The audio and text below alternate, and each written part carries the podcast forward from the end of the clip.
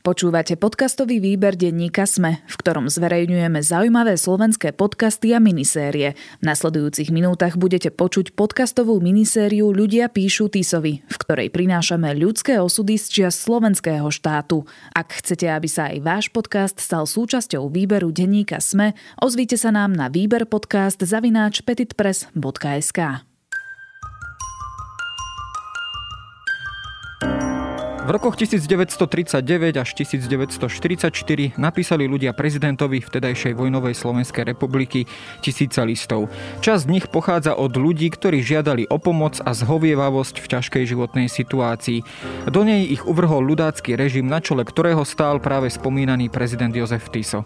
Príčinou útrap, ktoré museli podstúpiť, sa stala jediná okolnosť, ich židovský pôvod a nenávistná ideológia, ktorá vtedy ovládla celú krajinu.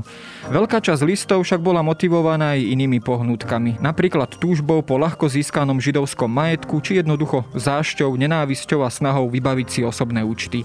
Niekde medzi riadkami sa v týchto listoch dočítate aj o charakteroch mocných i o dobe, v ktorej žili. Po takmer 8-10 ročiach ich zabudnuté a zaprášené objavila v Slovenskom národnom archíve americká výskumnička Medlin Vatkerty a začala pátrať po osudoch ich autorov. Vďaka tomu tak po rokoch znova ožívajú konkrétni ľudia a ich osudy.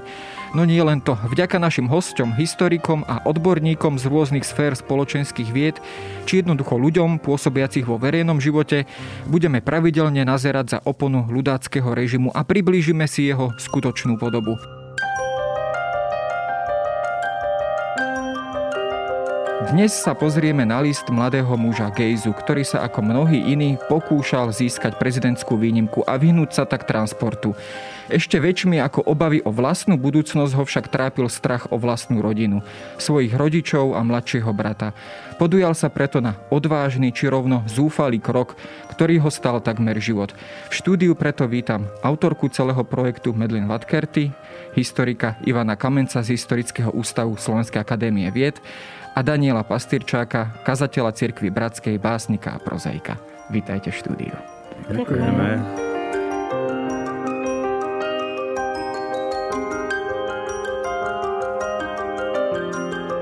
Celá séria listy Tisovi vzniká v spolupráci s dokumentačným strediskom holokaustu a pre úplnosť dodám, že vznik tohto podcastu podporilo svojim grantom Veľvyslanectvo Spojených štátov amerických na Slovensku.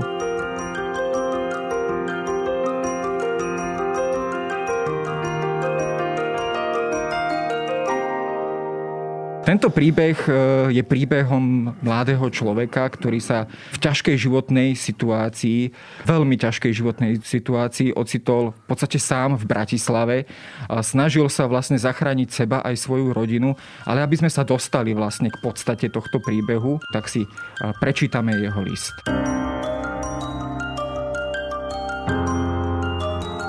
Slovutný pán prezident, dolu podpísaný obraciam sa na vašu excelenciu s úctivou žiadosťou o udelenie oslobodenia v zmysle paragrafu 255 vládneho nariadenia číslo 198 lomeno 41 Slovenského zákonníka spod ustanovenia paragrafu 1 menovaného vládneho nariadenia. Túto svoju úctivú žiadosť dovolujem si podoprieť takto. Som pokrstený a riadnym údom Evangelickej cirkvi Augsburského vyznania Slovenského cirkevného zboru. Rád by som sa považoval za člena kresťanského spoločenstva, tak ako to aj zo zásad kresťanskej vierovky vyplýva. Navštevujem už po viac rokov celkom pravidelne služby Božie a môžem s veľkým zadosť učinením, najmä na vašu adresu, sa zaprisahať, že som si z celej hĺbky obsahu kresťanský svetonáhľad osvojil. Ako aj z pripojeného cirkevno-úradného svedectva svedčí, snažím sa celý tento môj nový životný program chápať čo najvážnejšie a dokázať svojim životom, ako si hodnotím kresťanský pojem mravnosti a ako posvetne sa dívam na všetky moje milé záväzky a radosti, ktoré idealizujú Kristovú cirkev. Opetujem, že môj postoj k mravno-náboženskej otázke je úplne vyjasnený. Som si celkom vedomý toho, že Ježiš Kristus trpel za celé človečenstvo aj za mňa. Som 27-ročný, slobodný, súkromný úradník, nemajetný, narodený vo Viedni. Už ako niekoľkomesačné dieťa dostal som sa s matkou späť do Súčian, okres Turčiansky svätý Martin, kam sa moja matka vracala. A tam mali moji rodičia totiž už predtým založený svoj rodinný krb. A v Sučanoch som ostal. Tam som tiež príslušný. Zo strany môjho otecka sú naši predkovia staroobyvateľmi na území Slovenskej republiky. Tam v Sučanoch som chodil do školy a v Turčianskom svetom Martine absolvoval som maturitu v obchodnej akadémii. Potom som bol zamestnaný u firmy Šulcové Parotehelne, ďalej u firmy Continental v Bratislave a od roku 1935 som zamestnaný vo firme Kriváň novinárske a knihkupecké podniky, a to najprv vo filiálke v Košiciach a od roku 1936 v ústredni v Bratislave.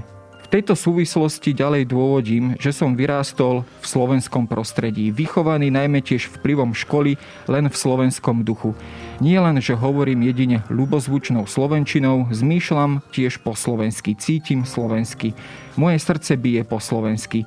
Je to vo mne, je to dnu. Nikto to nemôže ani vytrhnúť, ani vykoreniť, ani prevychovať. Spoločnosť, v ktorej som vždy obcoval doma, v škole, v zamestnaní a v súkromí vôbec, dostatočne charakterizuje moju oduševnenú slovenskú líniu. Chcel by som aj naďalej v Slovenskej republike sotrvať. E, slušne, poctivé a nenáročne pracovať. Hodlám si usporiadať aj vlastný rodinný život, a to v spoločenstve kresťanského spolunažívania. Rád by som tu nájsť stále kľudný, pokojný a bohabojný spôsob života. Mojím cieľom je slušne a oddane pracovať, slušne, pokorne a skromne sa chovať. K tomuto môjmu predsavzatiu zaujíma teraz vaša excelencia voľne stanovisko. Je môj životný program čistý? Cítim to intenzívne, že není vadný. V rukách vašej excelencie leží nielen moje ďalšie jestvovanie, moja budúcnosť, ale celý môj život. Vaša excelencia týmto rozhoduje, či a v akej miere božská prozreteľnosť odovzdala riadenie môjho zajtrajšieho osudu do povolaných a požehnaných rúk. Vaše ruky nech sú požehnané. Znie to azda symbolicky, že sa dovolávam vašej vzácnej dobromyselnosti a veľkodušnosti práve v týchto dňoch, keď celý kresťanský svet Všetci ľudia dobrej vôle v pokore a tichosti očakávajú narodenie sa vykupiteľovo v pevnej a neochvejnej viere, že vaša excelencia moju úpenlivú prozbu vypočuje, končím svoje odovzdané riadky so srdečným a úprimným Pán Boh zaplať. Za vaše pochopenie a za vašu záchranu už vopred ďakujúc podpisujem sa vašej excelencii. V úcte oddaný Gejza. Bratislava dňa 23. decembra 1941.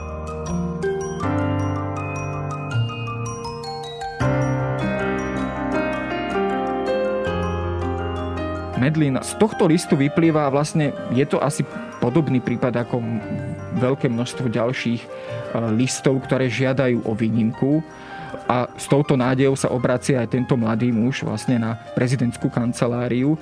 Čo o ňom konkrétne vieme? Skúsme si ho na začiatok trošku predstaviť. No, Gejza bol 27-ročný muž, keď napísal Tisovi. On sa narodil v 1915 roku on bol slobodný, ako napísal, on bol zo Súčan, ale žil v Bratislavi. On žil uh, nedaleko z obchodnej ulici v centre mesta a on pracoval v um, vydavateľstve, ktoré oni tiež predávali noviny a tá firma sa volala Krivaň. On mal uh, dvoch rodičov a mladšieho brata, Waltera, v um, jeho brat sa narodil v 1927 roku. Gejza bol konvertita. Je to veľmi ťažké vedieť, či tie ľudia zmenili ich náboženstvo, pretože bol, boli prezvedčení, alebo či dúfali, že to im pomôže v ťažkej situácii. Veľa ľudí to používali ako stratégiu a konvertity vidím v ich listoch, že oni chcú ukázať, akí sú dobrí kresťania a on veľmi používa toto ako retorická stratégia v jeho liste. A tiež taký patriotizmus, že on chcel ukázať, že je lojálny Slovák a lojálny kresťan. Spomína, že bol konvertitom, kedy vlastne prijal teda kresťanskú vieru, alebo teda kedy bol pokrstený. Bol to ten rok 1941, alebo... A on bol pokrstený 5. novembra 1941 roku. Ivan, my sme sa už párkrát rozprávali vlastne aj o tejto snahe samozrejme, alebo tejto stratégii vyhnúť sa transportom, teda prijať krst. Boli na to samozrejme rôzne postupy, či už teda prijať krst na poslednú chvíľu, ako sa hovorí, alebo antidatovať povedzme nejaké dokumenty a podobne. Ako sa pozeralo očami vlastne režimu na takéhoto človeka, ktorý teda bol pokrstený v roku 1941 alebo po roku 1939. Jednoducho tie úrady nebrali takúto konverziu jednoducho vážne? Úrady tam prichádzali vôbec štát do konfliktu s cirkvou. S cirkvami všetkými, lebo cirkev, pokiaľ volá kto príjme, či už to katolícku, alebo evanielickú, alebo hociakú inú vieru, církev berie za to zodpovednosť a hovorí, že ona, okrem toho, cirkvi boli proti rasovým princípom. A tam dochádzalo ku konfliktu už e, po vydaní kódexu. S tým, že je to úplne prirodzené, že po 39. väčšina konvertovaných e, židov príčinových konverzie bol pokus nie proti od, vyhnúť sa deportáciám. Vtedy to ešte nebolo na programe dňa, dokonca aj ten list datovaný 23. decembrom, vtedy sa ešte o deportáciách verejne na Slovensku nehovorilo. Začali o tri mesiace neskôr. Ale oni sa chceli vyhnúť už od 39. tým opatreniam štátu, ktoré im odoberali politické, hospodárske, sociálne a nakoniec aj základné občianské a ľudské práva. A práve preto, možno, že to poslucháči nezaregistrovali, on žiada výnimku na základe toho paragrafu 255 židovského kodexu a žiada výnimku z paragrafu 1. To znamená, aby nebol považovaný za žida, ale podľa kódexu na to potreboval už mať výnimku. V tom liste samozrejme sú aj určité protirečenia, nie len tá devotnosť toho, čo nemôžeme odsudzovať, to bolo úplne prirodzené. Ale on hovorí, že už niekoľko rokov navštevuje kresťanské bohoslužby a bol pokrstený mesiac pred napísaním toho listu. Tak tu sú, opakujem, to nie je výčitka, to je konštatovanie, len ako historik to považujem za prejav snahy, zúfalej snahy vymaniť sa z tých následkov protižidovskej politiky. On vlastne ako Žid sa nemohol zúčastňovať prakticky ničoho už v tom období, keďže sa na ňo vzťahovali všetky tieto ano, opatrenia, ano, čiže ano.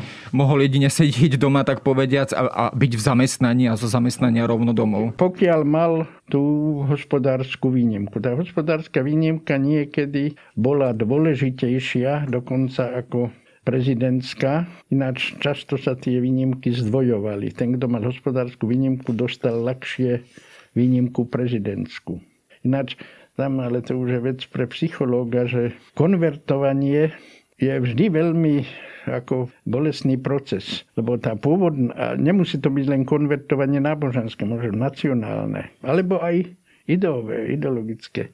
Tá pôvodná e, komunita, z ktorej ten konvertita pochádza, ho odsudzuje ako zradcu. A tá nová komunita ho nikdy celkom nepríjme. Hoci e, vždy ten konvertita chce považovať, a to v tých listoch je, chce dokazovať, že on je skutočne úprimný konvertita. Boli pravdepodobne aj takí a to je úplne prirodzené. Ináč väčšina konvertitov židovských od začiatku, ešte dávno pred vznikom slovenského štátu, vychádzala zo zmiešaných manželstiev.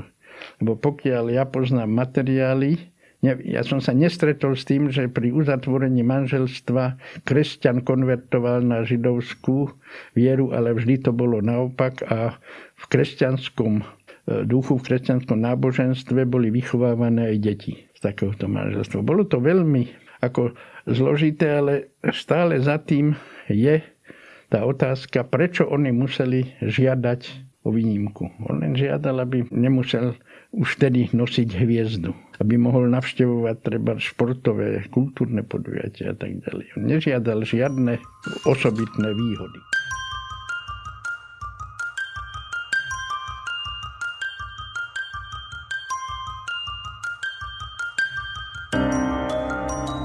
Sa ešte o týchto veciach samozrejme porozprávame, ale keď sa pozrieme na ten samotný list, a aj sme si tu osvetlili, že samozrejme bola to určitá stratégia, ako prežiť. Hej. Bol to pokus, ako sa vyhnúť transportu, preto sa aj písali e, listy v takomto duchu, preto dochádzalo aj k tomu, teda, že Židia konvertovali, či už ku katolíckej alebo evangelickej cirkvi. Ale pán Pastýrčak, keď ste vyčítali ten list, e, dá sa tam možno nájsť nejaká úprimná snaha alebo e, nejaké úprimné vyznanie, možno možno ani nie teraz nejde o tú príslušnosť k tej či onej cirkvi, ale je ten list akýmsi význaním, akousi vyjadrením určitej nádeje, že predsa len dôjde k akémusi omilosteniu alebo k určitému pochopeniu a teda, že ten list na tej druhej strane si naozaj niekto prečíta. No ja keď som to prvé čítanie toho listu, keď som si ho prečítal, tak na mňa zavánula spomienka na tú komunistickú totalitu. No, celý list je koncipovaný v tom duchu, že ten Gejza chce dokázať, že má jasno v náboženskej otázke a že jeho pôvod je čistý, teda napriek tomu, že je Žid, že je vlastne Slovák srdcom, dušou, myslí slovenský, rozpráva ľubozlučnou slovenčinou. Čo napríklad za, za čas, keď som ja bol mladý, tak ľudia, keď chceli mať nejaké výhody spoločenské, niekam sa dostať, tak tiež museli proste dať najavo, že sú vyrovnaní s náboženskou otázkou, čo znamenalo, že sú čistí ateisti. A veľmi pomohol robotnícky pôvod. Hej, že strašne sa mi to, tá atmosféra podobá, aj keď tuto je oveľa krutejšie, samozrejme, pretože tu sa jedná o úplne nespravodlivé zákony vylúčujúce Židov zo spoločenského života. Mne pri tom, keď som si to čítal, ma zaujalo, že on sa nechal pokrstiť do evangelickej cirkvi. A neviem, ako to je. Môj starý otec mi hovoril, že začia stýsa, že evangelici boli tiež utláčaní. Čiže to mi len napadlo, že on keby naozaj chcel v prvom rade ako to použiť ako stratégiu, či by nebolo pre ňo rozumnejšie pokrstiť sa do katolickej cirkvi, pretože možno práve ten krst nebol až taký... Možno, že to bolo, neviem, ako to bolo vlastne. Možno vtedy. to bolo kvôli tomu, že v tej evangelickej cirkvi možno tá stratégia bola jednoduchšia, alebo teda, že bola väčšia pravdepodobnosť, že by ho pokrstili. Kalkulovalo sa tam prípadne aj s tým, Ivan? No, no mohlo sa kalkulovať jednak, ešte sa dá výjsť z toho, že Súčany, to je oblasť Slovenska, kde mali prevahu evanielici. A on tam, mm, možno, že aj mnohí evanielickí kňazi boli prístupnejší e, ako krstiť a ja sa v týchto veciach nevyznám, teraz hovorím len ako laik. Myslím, evanielická církev alebo jej ďalšie iné protestantské církvy nemali podľa všetkého prí, tak prísne e, kritéria a dlhú prípravu na prijatie nových ako veriacich, ako mala rímskokatolická církev.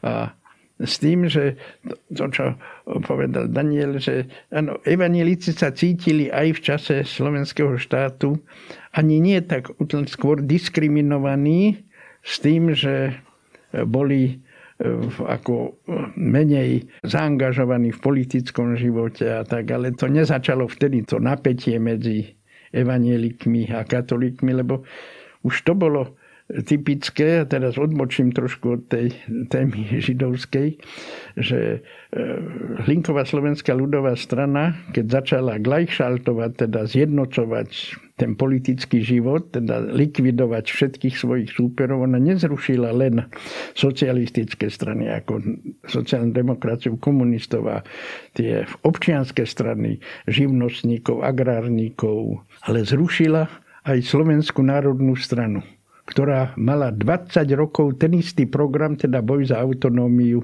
ako ľudáci. A tam sa ukazuje tá snaha o zjednocenie, teda pohltenie iných súperov politických. A pohltili aj Slovenskú národnú stranu a tým, keď tým protestovala. To bola strana, ktorá mala tradície siahajúce z 19. storočia. A oni sa tak hovorilo, že ju väčšinou prevažne volili no, evanielicí. A, ke, a keď protestovala, tak ju jednoducho ľudáci zrušili. A evanielická komunita na Slovensku, ktorá bola menšinová, to pocitovala nie len ako zrušenie politickej strany, ale ako útok na evanielickú církev. Tak tie vzťahy tam boli veľmi napäté po celý čas existencie štátu. A možno, že ten Gejza si teda zvolil to konvertovanie do evangelickej cirkvi, že sa mu to zdalo schodnejšou cestou a možno, že tam boli aj tie osobné vzťahy, že u toho príslušného kniaza, evanílického pastora v Sučanoch alebo v okolí našiel väčšie pochopenie, ako by museli ísť do nejakého iného. Ale hovorím, to sú všetko individuálne prípady.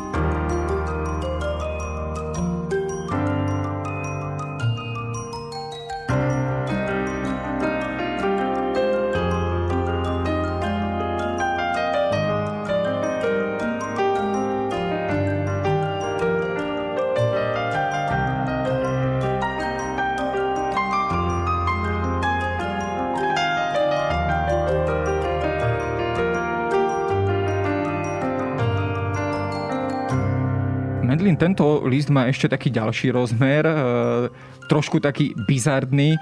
Tento gej sa vlastne zabudol prilepiť k tomuto listu povinný kolok potom sa ako keby dožadoval, eh, alebo teda opäť písal už aj doplnením daného kolku.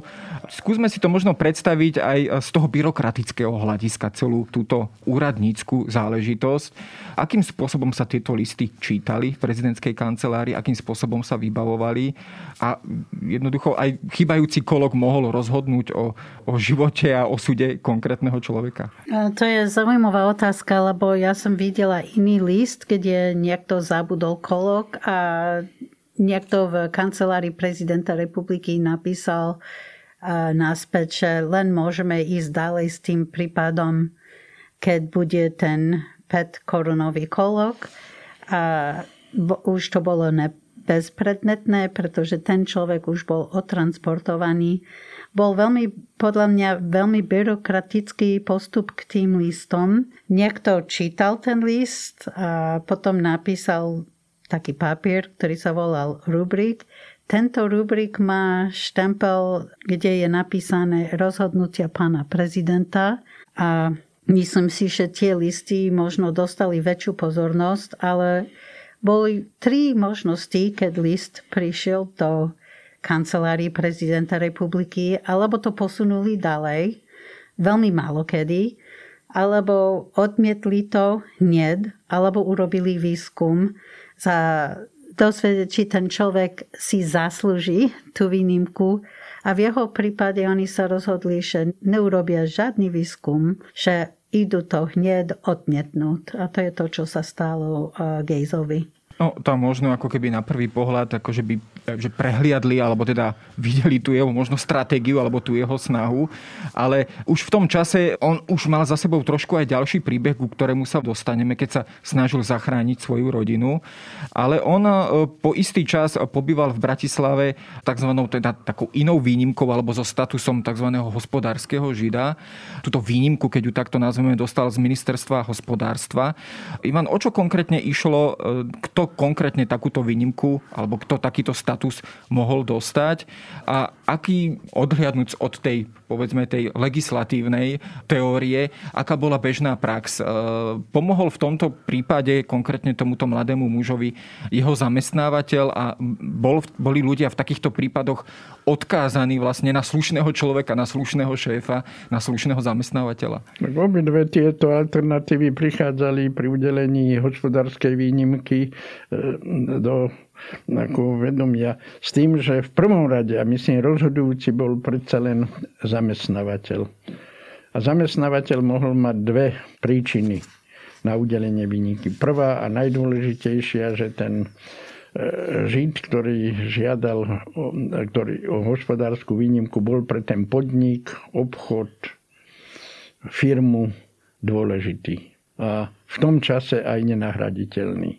Tá nenahraditeľnosť už bola, to je vágný pojem a pri tej nenahraditeľnosti zohrávalo určite úlohu aj ten charakter alebo myslenie toho zamestnávateľa, či on tu odporúčal alebo žiadal o tú hospodárskú výnimku len čiste z pragmatických hospodárskych príčin v prospech svojho podniku, alebo tam hral, hral úlohu aj jeho svedomie a snaha pomôcť tomu svojmu kolegovi alebo zamestnancovi, aby sa vyhol týmto dôsledkom protižidovských opatrení. Tento moment dostával veľmi dôležitú úlohu práve v čase deportácií v roku 1942. To bol teda ako najvyšší level tej výhody, pokiaľ sa dá nazve výhody, udelenia hospodárskej výnimky. Ináč e, potom títo hospodárski výnimkári väčšinou, to boli oni, ktorí už keď mali hospodárskú výnimku, žiadali aj prezidentskú výnimku, ktorá im dávala možnosť buď výnimku z toho prvého paragrafu, aby sa nepovažovali za žida podľa definície zo židovského kódexu, alebo tam prezidentská kancelária mohla dávať výnimky aj k iným paragrafom, napríklad, že deti toho výnimkára mohli chodiť do školy, lebo Židia od začiatku školského roku 1940-41 boli vylúčení zo všetkých druhov stredných učňovských škôl, odborných, priemyslových, nevehovoria viac už z univerzity a už vtedy existovala aj Slovenská vysoká škola technická. Takže obi dva tieto spôsoby boli pre toho výnimkára veľmi dôležité, teda príčiny udelenia tej výnimky. Pán Vostričák, e, keď sa trošku pozrieme alebo skúsime nahliadnúť možno aj do mysle a hlavy tohto mladého človeka, ocitnúť sa v Bratislave v takejto ťažkej situácii, keď vlastne neviem, aká je moja budúcnosť, či vôbec prežijem, či budem odtransportovaný alebo nie a zároveň sa trasiem vlastne aj o svojich blízkych akú možno situáciu alebo akú úlohu v takýchto chvíľach hrá povedzme viera? Sice samozrejme o tomto konkrétnom liste, aj o, o tejto jeho konverzii samozrejme môžeme debatovať, môžeme ju spochybňovať a tak ďalej, ale predsa len, ak by sme aj sa pozreli na tohto človeka práve cez tento pohľad, fakt, akú úlohu hrá vlastne v takýchto chvíľach práve povedzme viera, ako ju ten človek môže nejakým spôsobom uplatniť vôbec v takej ťažkej situácii? No, o tom sa už veľa napísalo aj pohovorilo. No, jedný je výrazný názor, ktorý vlastne hovorí o teológii po holokauste, o obrovskej kríze viery, že ako vlastne môže existovať dobrý Boh, keď sa takéto strašné veci stali. Predpokladajú, že práve v tej kríze viery skôr človek krízu stráca, búri sa a radšej si volí pocit absurdity v nezmyselnom svete ako, ako nejakú pozlátku falošnej viery. Na druhej strane eh, sú ľudia, ktorí si prešli peklom, ako Viktor Frankl, ktorý vlastne písal o tom, čo zažil v koncentračnom tábore. Eh, vlastne koncentračný tábor bol priestorom, v ktorom on rozvinul a vyvinul tú svoju neskoršiu ako logoterapiu, teda terapiu zmyslom života, kde práve zdôrazňoval troška ako opomínaný rozmer ducha v človeku. On hovorí, že nevie, že nemá žiadne štatistiky, ale že jeho dojem bol taký, že mnohí ľudia práve v tej strašnej, akože absurdnej situácii vieru nachádzali, že to videl aj v tom koncentračnom tábore. Dokonca, že tam vnímal to, že ako keby sa postupne rozdelili tí ľudia do dvoch skupín. Takých, ktorí už iba vegetovali a ako by sa riadili už iba tým, hovorí, že keby mal Freud pravdu, tak všetci by sa mali tak chovať proste tým pudovým zvieracím spôsobom. A potom tam boli ľudia, ktorých on nazval, že boli ľuďmi ducha, čo ponímal širšie ako len otázku nejakej náboženskej viery ktorí vlastne si uchovali aj v, tejto situácii rozmer ducha, proste svoje ciele, svoje proste duchovné horizonty. A tí hovorí, že oni práve aj v tom, tej situácii krajnej absurdity a krajného utrpenia nachádzali zmysluplný život dnes a denne. Hej. A sám je Frankl príkladom toho a jeden z jeho princípov tej logoterapie je, okrem iného, že aj človek podstupujúci utrpenie, sa môže rozhodnúť pre zmysel a nachádzať v tej situácii zmysel, ktorý naplní. Takže mne sa zdá, že tá jeho situácia bola Nevieme nič o jeho viere, treba povedať. Ten list je príliš exaltovaný, aby sme mu verili úplne. Ale predpokladajme, že nejakú vieru on naozaj mal. Čiže, a ocitol sa v situácii, keď tá viera zostala sama. Nemala žiadnu komunitu. Ani tú židovskú, ani, ani tú evanelickú. A to je pozoruhodný jav, lebo myslím si, že skutočnosť, že viera sa historicky viazala a organizovala v spoločenstvách inštitucionalizovaného náboženstva. Na jednej strane poskytovala tým ľuďom akúsi istotu spoločenstva, ale na druhej strane, ako vieme z celých dejín, spôsobovala vylúčenie. Tak sme svedkami toho, že to, že niektorí sú in, znamená, že tí druhí sú out. Hej? A že, že vlastne tie prekliatia, ktoré si navzájom tie jednotlivé inštitucionalizované kresťanské cirkvy v histórii udielali, ukazujú, že kolektívne zdieľanie viery môže byť aj nebezpečné a nič to viac asi nepreukázalo ako naozaj tá kríza holokaustu a druhej svetovej vojny. A ja si myslím, že to bol najväčší podnet k tomu, aby tí ľudia, ktorí vieru existenciálne prežívali, aby sa zrodilo hnutie ekumenizmu. Len pripomeniem podľa mňa dôležitý príbeh brata Rogera, teda reformovaného teológa, ktorý práve tvárou tvár proste hrôzam tej druhej svetovej vojny, vydesený z toho, že kresťanská Európa sa chová, ako sa chová, začal snívať sen o jednote a porozumení všetkých ľudí a založil takú akože komunitu téze vo Francúzsku, kde vlastne počas druhej svetovej vojny nachádzali útočisko práve židovskí utečenci. No a nakoniec to vyústilo do toho, že téze sa stalo prvým neuveriteľným fenoménom e, rehole, alebo teda nízkej komunity, kde spolu žili protestanti, aj katolickí kňazi a dodnes je to vlastne, dodnes konajú púť nádeje.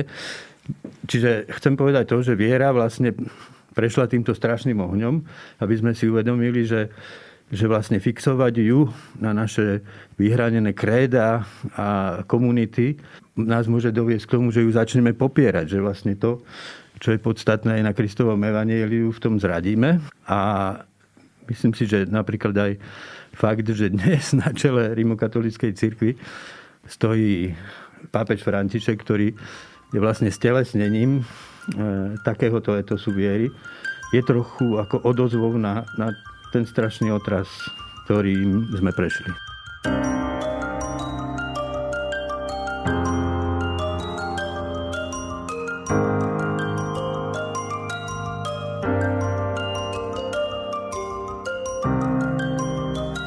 Tento konkrétny osud ale z tohto listu mal aj ďalšie pokračovanie. A a síce tam samozrejme do nášho rozprávania vstupuje tá okolnosť, že sa tento mladý človek, Gejza, snažil zachrániť svoju rodinu. Medlin, skús priblížiť e, tento príbeh, toto pokračovanie príbehu. My teda vieme, že on komunikoval, on teda bol v Bratislave, jeho rodičia, jeho rodina zostala, zostala v Súčanoch. Aký bol ich ďalší osud? A ako vlastne z Bratislavy sledoval ich osud e, mladý Gejza? No, ja som mohla sa dozvedieť veľmi veľa o jeho osude, pretože v rokoch 60 on angažoval jedného právnika. On asi chcel nejaké odškodnenia. On, uh, ja som našla toto v spisoch Červenej kríži a on uh, počul, že jeho rodina ide do Žiliny a on išiel tam, on sa snažil im pomáhať. Myslím si, že sa snažil tam doniesť nejaké peniazy. On dúfal, že to im pomôže, ale ho zatkli s rodinou. A on píše, že hneď predtým, ako bol transport, on utekol. On sa schoval do konca vojny. On bol v Podhradi a potom on bol vo viacerých miestach v Bratislavi. Jeho rodičia a mladší brat išli do Auschwitzu 5 dní potom a rodičia zahynuli hneď, ale mladší brat ešte žil ďalší 4 mesiace. On bol otrokom a on zomrel 9. oktobra v 42., keď mal 15 rokov. A potom Gejza sa rozhodol v 68. že On išiel s manželkou a so synom do Viedny a potom oni presťahovali do Švajčarska. Najprv boli v Tune a potom boli v Berne. A som stratila jeho stopu v 1971 roku už neviem nájsť viac informácií o tom. O, čiže on v podstate dvakrát v živote utekal. Prvýkrát práve teda počas vojnového slovenského štátu, alebo teda sa skrýval a potom vlastne po invázii vojsk Varšavskej zmluvy do Československa. Čiže aj tento jeho osud, tak povediac, trošku ilustruje, aké to 20. storočie na Slovensku alebo v Európe bolo. Ale keď sa pozrieme na jeho rodinu, ona bola najskôr otransportovaná do Žiliny, do koncentračného strediska. Ivan, aké podmienky tam vlastne panovali? Aký režim vlastne e, panoval v týchto zberných alebo koncentračných strediskách pred potom už konečným e, odtransportovaním do vyhľadzovacích a koncentračných táborov. A on sa teda snažil o nejakú záchranu tejto svojej rodiny. Mal vzhľadom aj na ten režim v tých koncentračných strediskách, ale aj celkový režim transportov akúkoľvek šancu zachrániť týchto svojich blízkych veľmi výnimočnú. Ten režim bol od začiatku, ešte tých, keď odchádzali tie tzv. pracovné transporty, teda od 25. marca do 3. apríla 42 odchádzali z Bratislavskej Patronky, z Popradu, z Novák, zo Serede. A tam boli tie podmienky veľmi tvrdé, hoci v Novákoch a v Seredi už pracovali vtedy tie pracovné tábory, ale najmä v tých narýchlo zriadených strediskách. Najviac informácie máme tu na o Bratislavskej patronke, kde boli zhromažďované ženy a tie dokumenty a svedectva svedčia o otrasných podmienkach, čo bolo zapričinené jednak tou priam hystériou protižidovskou, a potom aj tým, že v úvodzovkách ubytovacími podmienkami na betóne, betónových podlahách spali tam im dali nejakú slamu a tak pokiaľ kto si doniesol nejaké svoje veci, to ešte tam mohol upotrebiť. Od e, nejakého apríla, do konca apríla alebo v máji už sa deportovalo len zo Žiliny s tým, že tam sa sústreďovali určené osoby na deportáciu z celého Slovenska a keď ich bolo okolo tisíc, lebo to si Nemci vynútili, že oni budú príjmať vlaky, kde bude tisíc osôb, tak ich deportovali buď do Auschwitzu, ale väčšina slovenských židov zahynula skôr v tých východných ako územiach Majdanek, Sobibor. To nie je v tomto prípade niečo rozhodujúce. V tých sústreďovacích strediskách alebo chcete táboroch existovali okrem iného tých eh, fyzických ako podmienok veľmi zlých existovali aj iné také psychické, kde chodili za týmito ľuďmi, ktorí majú byť odtransportovaní, úradníci, ktorí im dali podpisovať papiere, že sa vzdávajú svojho majetku na sebe, alebo ho prepisujú na niekoho, nie na príbuzného, ale na niekoho iného. A okrem toho, no boli tam to, čo sa prejavuje, tá naša ľudská neludskosť, s tým, že keď ich hnali už do tých deportačných vlakov, vagónov, tak oni si mohli zobrať každý batožinu v váhe 50 kg. Málo ktorí to okrem silných mužov ako vedeli, alebo tam boli deti, neviem, či dieťa 5-ročné, nevraviac už o bábetkách si vieť zobrať nejaké a žiaľ. To, v tom je zodpovednosť aj toho režimu, ktorý sa hlásil aj k náboženstvu a takto že gardisti, ktorí ich doprevádzali do tých vlakov, ich byli po rukách, aby pustili tie batožiny, ktoré niesli, alebo im dýkami odrezávali remienky na pleciach, kde mali tie ruksaky.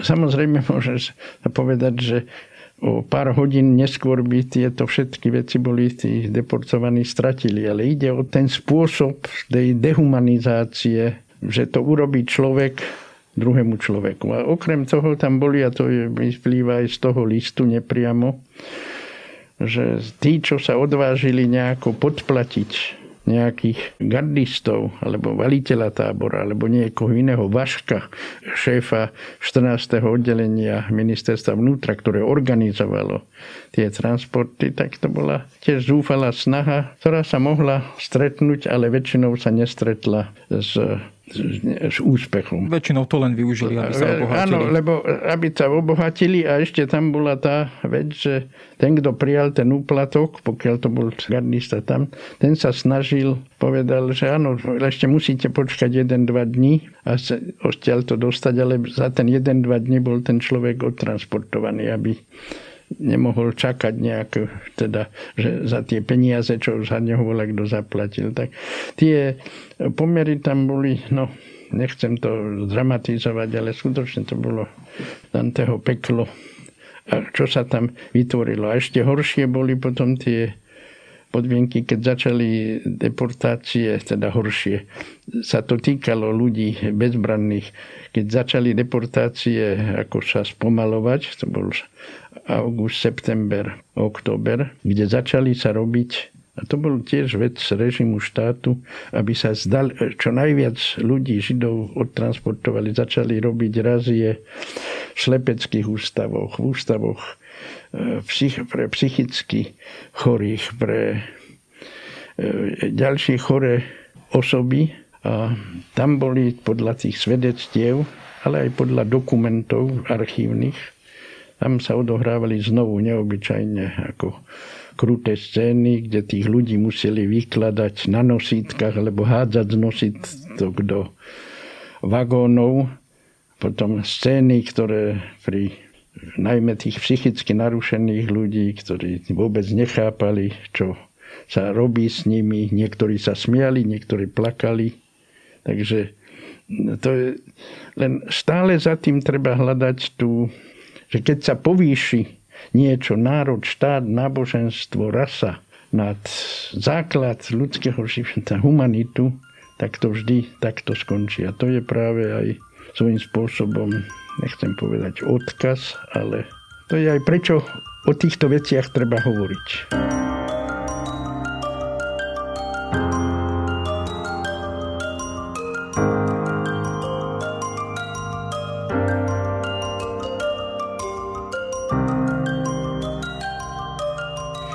Pastričák, vlastne vy ste to naznačili už, ale celé to tu peklo, naozaj je to ako scéna z Danteho pekla, nastoluje práve takú tú otázku, teda, že ako je možné, že sa takéto niečo vo svete stane, alebo je to tá otázka prítomnosti zla vo svete a teda, ak teda jestvuje Boh, ako je možné, že takéto niečo dopustí. To je teda tá otázka teodikei, alebo teda otázka zla vo svete. Je práve táto udalosť, teda holokaust ako taký, takým tým rozdeľujúcim aj momentom v otázke kladenia viery v tom modernom veku. To znamená, že aj ten náboženský život vlastne ten holokaust rozdeluje na obdobie pred a na obdobie po, pretože vlastne kladie takúto zásadnú otázku. No, pravdepodobne tým, že aká to bola zásadne silná, strašná skúsenosť, tak to je určitý proste zlom a predel. A kladie nielen otázku dobroty Boha, ale je to aj sklamanie e, z takej tej optimistickej predstavy dobrého človeka. Veď práve ten čas priniesol dve totality, jednu tú nacistickú a potom komunistickú. Nacisti snívali o nadčlovekovi, o nejakom vývoji človeka na človeku. A komunisti chceli zriadiť akože ľudský raj na zemi skúsenosť, že sa dokázali nacisti aj komunisti dopustiť masového vyvražďovania, úplnej dehumanizácie človeka, proste premenili ľudí na čísla, na vec, ktorú treba odstrániť, podľa mňa otriaslo nielen teda dôverou dobrého Boha, ale dôverou v to, to dobro človeka, ktoré kde si v nás je. Čiže sme v kríze. Ale na druhej strane si myslím, že to nie je eh, nová otázka, nová výzva. Tá tu bola dokonca už starozákonných textoch. Na jednej strane je vlastne ten taký trochu zjednodušený obraz Božej prozreteľnosti, ktorá spravuje svet tak, že Boh odmenuje pozemským úspechom a plodnosťou a víťazstvami tých, ktorí sú spravodliví a zbožní a tých, ktorí sú nespravodliví a bezbožní, tých preklína a všetko zlé na nich pada. V starozákonných knihách je zo pár kníh, ktoré by sme mohli nazvať skeptickými, ktoré veľmi výrazne celú túto víziu spochybňujú. Jedna z nich je kniha Kohelet, kde Kohelet otvorene hovorí, že to isté sa deje spravodlivým aj nespravodlivým je žálm 73, ktorý to do, dokonca vidí naopak, že tí nespravodliví, bohatí utláčatelia sa majú dobre a práve tí spravodliví ledva žijú a sú ponížení. A na, nakoniec podľa mňa je tu úplne, že ústredná kniha Job, ktorá z toho urobila proste veľkú drámu. Hej. Najprv nám predstaví Joba, ktorý by mohol byť možno reklamným vzorom práve tej možišovskej teológie požehnania a odplaty. Je to E, zbožný muž, čistý a naozaj sa mu darí. Je bohatý, je uznávaný, má veľa detí. Proste výťazí, ale po siedmých vetách tohto úvodu vlastne ten autor knihy oba postaví celú vec na hlavu. Pretože rád za radom sa práve tomuto Jobovi dejú všetky prekliatia, ktoré by sa mali stať tomu nespravodlivému, bezbožnému. A je nastolená tá naša prastará otázka. No, zaujímavé, to len spomeniem, že Samozrejme, tá kniha Job je strašne košatá a jej významy sú veľmi mnohoznačné. Ale jedna vec je tam hrozne zaujímavá, že aby uchopil ten autor tú tému, tak vymyslí také podobenstvo, kde vidíme, ako sa Jahve stretá v rade anielov a prichádza jeho obľúbený aniel Satan. No a vlastne medzi Bohom a tým Satanom dôjde k stávke o Joba. Boh ako keby v tom príbehu zastáva presvedčenie, že, že človek, Job, je bytosť, ktorá dokáže byť dobrá nezištne iba pre dobro samé, pravdivá iba pre pravdu samú. Satan je realista, behaviorista a hovorí, že no, hospodine, ty si Jahve, ty si strašne naivný. Myslíš si, že on robí dobro pre dobro samo? Nie, nie, on to robí dobro, pretože ho požehnávaš. Vezmi mu kosť a uvidíš, či ťa nepohryzie. Mám pocit, že to podobenstvo má v sebe potenciál pochopiť trochu hĺbšie ten paradox zla. Ak je, by... to, je to možno aj, je to možné označiť aj to, za to, čo sa zvyčajne teda aj v teológii alebo bežne pre lajkov hovorí, že to je tá skúška, božia skúška v takýchto ťažkých situáciách. Vieme to takto interpretovať, alebo má to o mnoho, o mnoho hĺbší, hĺbší ja zmysel? To, ja by som to proste videl ešte hĺbšie, že ak je to naozaj tak, že človek ako v dejinách je bytosť, ktorá, povedzme to náboženským jazykom, má na seba celkom vziať Boží obraz. Čiže milovať dobro pre dobro samú. Stáť za pravdou pre pravdu samú. Postaviť sa na stranu spravodlivosti pre tú spravodlivosť samú sa nemôže vyvíjať v iných podmienkach. Iba v podmienkach, keď sa pravda, ani láska, ani spravodlivosť občas nevypláca a niekedy za to dokonca zaplatia životom. E, čiže ja si myslím, že čo sa týka tej eh, Božej prozreteľnosti, tam v tom liste Gejza ju použije ako takú stratégiu troška sa podkladá tomu prezidentovi. Ale je tam veľký paradox, lebo sa odvoláva na prozreteľnosť Božiu, ale hovorí, že je vložená do rúk pána prezidenta. Ale v tom je aj veľká pravda. Čo keď je to tak, že neexistuje žiadna Božia prozreteľnosť, ktorá má dejinný charakter. Je vložená do dejín ako nejaké zákony, ktoré odmenujú spravodlivých a trestajú zlých, ale je vložená do svedomia človeka. Čo keď jediný zákon Božej prozreteľnosti je výzva, aby sme sa vo svetle toho svedomia postavili v zodpovednej slobode za to, čo treba vykonať, nech nás tu bude stať čokoľvek.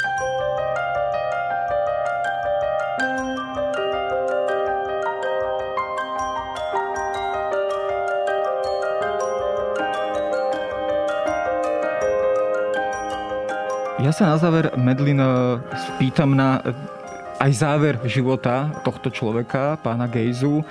Dožil sa on vôbec nejakého zadozúčinenia? Určite samozrejme po vojne pátral po svojich blízkych, po svojej rodine, ale dožil sa akéhokoľvek zadozučinenia, vypátrania, povedzme, keď sa vrátil e, späť, e, alebo teda keď už sa nemusel ukrývať e, po druhej svetovej vojne, akým spôsobom on vlastne žil, dostal sa povedzme k majetku svojich rodičov, alebo jednoducho aj ten pobyt ďalší 20 ročný až do toho 68. sa viedol v duchu, že jednoducho tej spravodlivosti a tomu zadozučineniu jednoducho neprišiel. Bohužiaľ, ja nič neviem o tom. Ja si myslím, že je to pravdepodobne, že tam, kde on skrýval, že tam bola žena, ktorá eventuálne bude jeho manželkou, alebo ona bola tiež z podhrady, ale žiadnu informáciu o tom nemám. Určite sa dozvedel o osude jeho rodičov a brata, pretože on o tom sám napísal, keď napísal tú žiadosť do Červenej kríže. A ja som nevedela nájsť potomkov, tak e, ďalšiu informáciu nemám. Ja len by som upozornila, že aby ľudia by ho... E, keď ľudia napísali Tisovi, oni nevedeli, že sa pýtajú o život. Pre nich ten nápad, že plynovej komory, že to by vyzeralo pre ako absurdita. Píšu, že ich životy leží v rukách pána prezidenta, ale naozaj nevedeli, že to bolo ich život. Oni sa snažili dostojne žiť a dostať naspäť, keď sa to dalo, nejaké ľudské práva, možno majetok. Ja neviem, čo sa stalo s majetkom jeho rodiny. Ja len by som upozornil, aby sme ho neposudovali veľmi, pretože on bol zúfalý a on používa určitý exaltovaný tón, ako povedal pán Pastučák. A ten spôsob, ako nechal jeho rodinu, alebo vyskočil z vlaku, alebo tak nejak behal preč. A ja neviem posudovať ľudí, ktorí boli konvertíty, pretože oni sa snažili nájsť ten najlepší spôsob. Jedna vec, čo je zaujímavé, je, že napísal, že keď na tom papieri, kde on píše, čo je a aké náboženstvo má, on napísal, že bol evangelik a bývalý žid. Takže možno, že pre neho to trvalo celý život a videl seba takto. Bohužiaľ, ja nemám viac informácií myslím si, že to musí byť veľmi zlý pocit e, sa, sa cítiť ako cudzinec vo svojej vlastne krajine, že človek sa cíti nutený presvedčiť, že je lojálny ku krajine, kde on vyrastol a že on, on je ako cudzí človek vo vlastne krajine a to, že ten režim môže zobrať od ľudí ich občianstvo, to je veľmi, veľmi kruté a, a snažím sa pozerať na ten list, že ten, on to veľmi plánoval, každé slovo plánoval. To nie je niečo, že človek si sadne a napíše takúto vec a sám a Bohužiaľ ten list je v zlom stave a bolo to ťažké to čítať, ale ja som veľmi rada, že som to našla, lebo to otvorí veľmi veľa otázok a je veľa o čom rozmýšľať s každým listom, aj s týmto listom.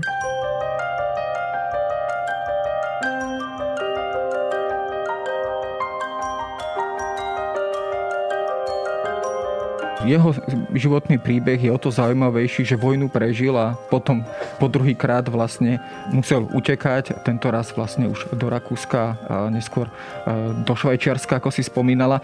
A ten jeho život ilustruje aj to dramatické 20. storočie a vlastne táto kapitola a celý tento seriál, o ktorom sme sa vlastne rozprávali, téma holokaustu, je vlastne tou e, najstrašnejšou kapitolou 20. storočia.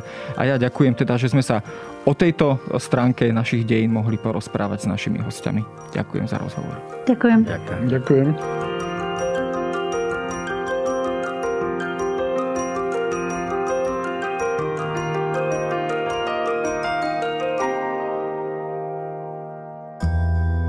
Ráno, stručne zhrnuté všetko podstatné, čo sa deje. Dobré ráno je spravodajský podcast, ktorý vás udrží v obraze. Som Zuzana Kovačič-Hanzelová a pozývam vás počúvať Dobré ráno každý pracovný deň na denníku Sme aj vo všetkých podcastových aplikáciách.